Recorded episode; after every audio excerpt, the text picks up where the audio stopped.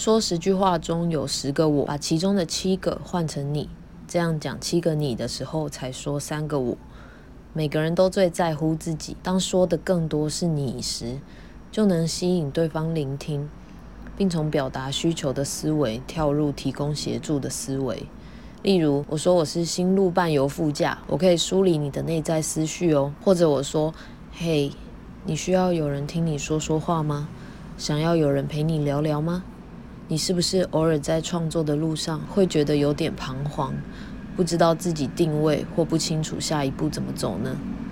你有没有什么疑惑，想了好久都还没想通，或是打算不再继续过月光族的生活了？